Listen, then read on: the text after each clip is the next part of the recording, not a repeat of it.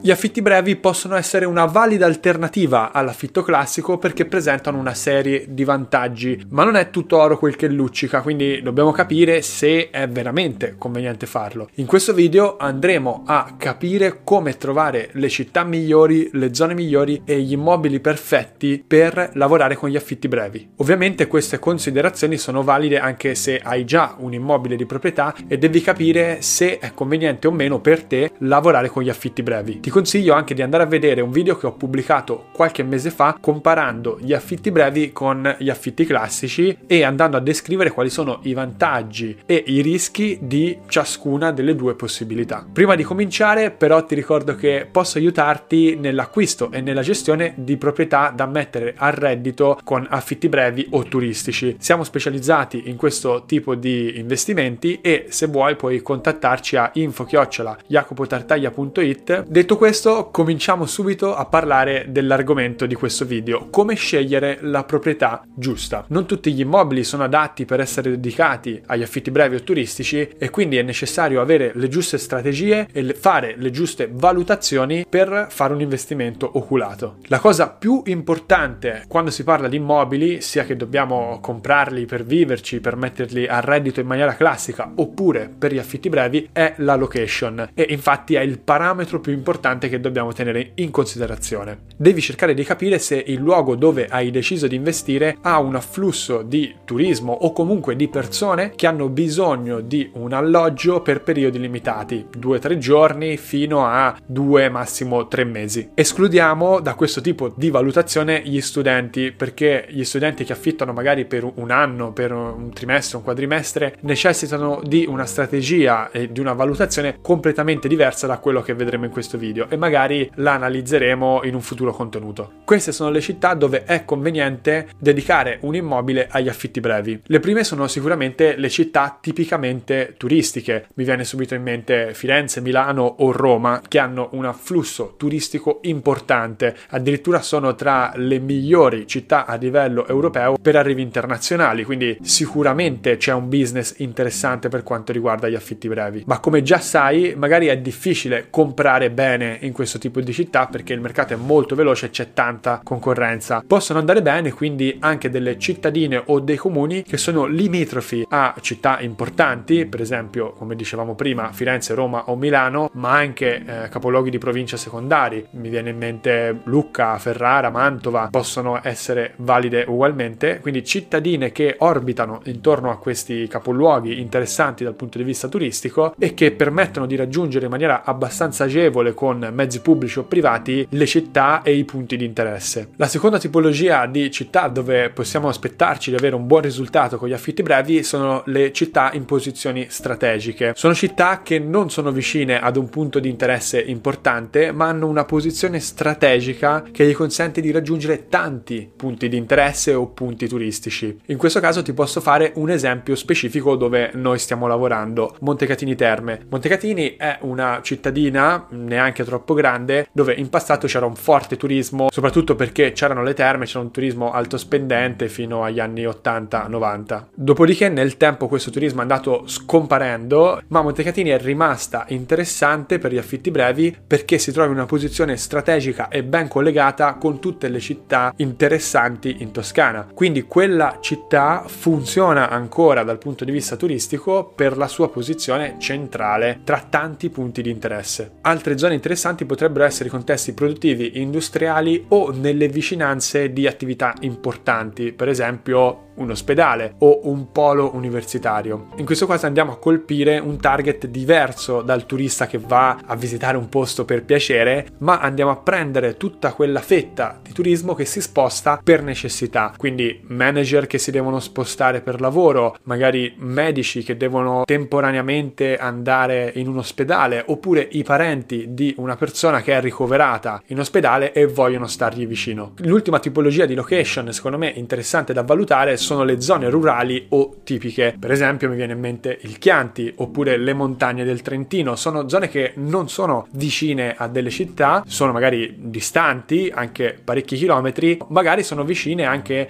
ad attrazioni turistiche di tipo diverso, per esempio impianti termali, fonti naturali oppure gli impianti sciistici. Dobbiamo però fare attenzione con questa tipologia di location perché sono molto stagionali, quindi tendono ad avere una stagionalità elevata. Per esempio, se siamo vicini a degli impianti sciistici, ovviamente lavoreremo di più nei mesi invernali, mentre se siamo in zone vicine al mare o in campagna, magari lavoreremo di più in estate. L'altra cosa a cui stare attenti è a non pretendere di voler creare dei poli turistici dal niente. Quindi potrebbero esserci dei luoghi che a noi piacciono tantissimo, ma che non hanno un afflusso turistico. Quindi dobbiamo estraniarci dall'emotività, estraniarci dal nostro gusto personale e valutare i dati. Quanto turismo c'è in quella zona? Se non c'è, eh, purtroppo non possiamo farci niente. Una volta che hai capito la zona o la città dove devi investire, devi capire qual è l'immobile o meglio la tipologia di immobile perfetta. La prima regola è che l'immobile deve essere una casa, quindi diffida da chi affitta garage arredati, loft o cose di questo tipo perché è contro la legge ed è anche rischioso perché se qualcuno si facesse male lì dentro o succede qualcosa,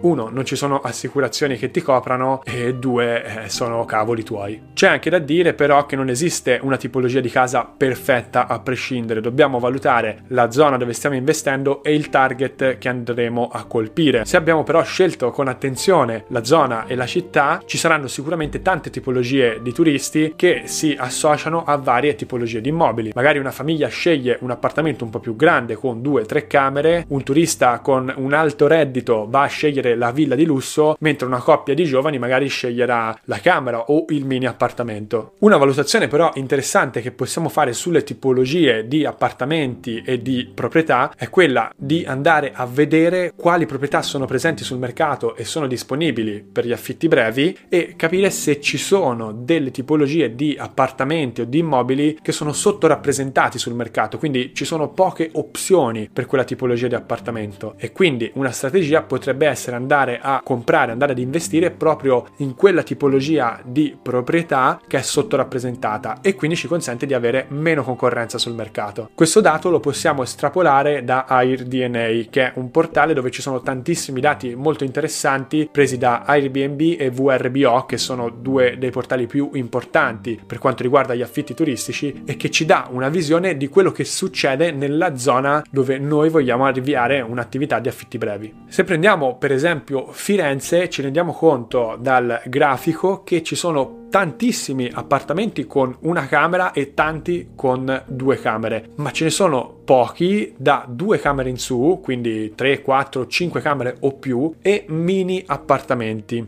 Questo vuol dire che se noi andassimo ad investire in una di queste tipologie che è meno rappresentata sul mercato di Firenze, probabilmente avremo meno concorrenza, cioè quando una persona, un turista, vuole prenotare qualcosa a Firenze e ha bisogno di 4 o 5 camere, se noi abbiamo quell'appartamento lì ha poca scelta, o prende noi o prende poco e altro. L'ultimo dato importantissimo da tenere in considerazione quando dobbiamo scegliere una proprietà è il tasso di occupazione medio. Si tratta della percentuale di giorni in un anno solare in cui l'appartamento è affittato. Stiamo parlando sempre di una media, quindi prendendo tutti gli appartamenti disponibili in quella zona, più o meno in media quanto vengono occupati durante un anno. Se andiamo a vedere il dato di Milano ci accorgiamo che il tasso di occupazione è ottimo, addirittura è del 77%. Firenze ha anche tassi superiori all'80%. La regola che utilizziamo noi per valutare se un appartamento o una proprietà è valida dal punto di vista turistico è che il tasso di occupazione medio della zona deve essere superiore al 50%. Se andiamo al di sotto comincia a essere rischioso l'investimento rendimento oppure poco redditizio. Quindi tutto quello che è sopra il 50% può essere valutato. Questi dati li trovate sempre su AirDNA. Dopo aver capito come scegliere la città, la zona e come valutare il tasso di occupazione medio per capire qual è la tipologia giusta, qual è la zona giusta, dovete cercare l'immobile. Ora, tra il dire e il fare c'è di mezzo il mare perché il processo di acquisto e di ricerca della proprietà perfetta per questo tipo di attività può essere molto complicato, è difficile trovarla, è difficile trattare alle giuste condizioni ed è difficile acquistarla. Quindi se hai bisogno di aiuto in questo processo, ti ricordo che noi possiamo aiutarti, quindi puoi scrivere a info-jacopotartaglia.it oppure contattarmi, trovi tutti i recapiti in descrizione a questo video. Ti invito anche a commentare se hai domande oppure se vuoi raccontare la tua esperienza con gli affitti brevi o con gli investimenti immobiliari e noi ci vediamo al prossimo video. Ciao!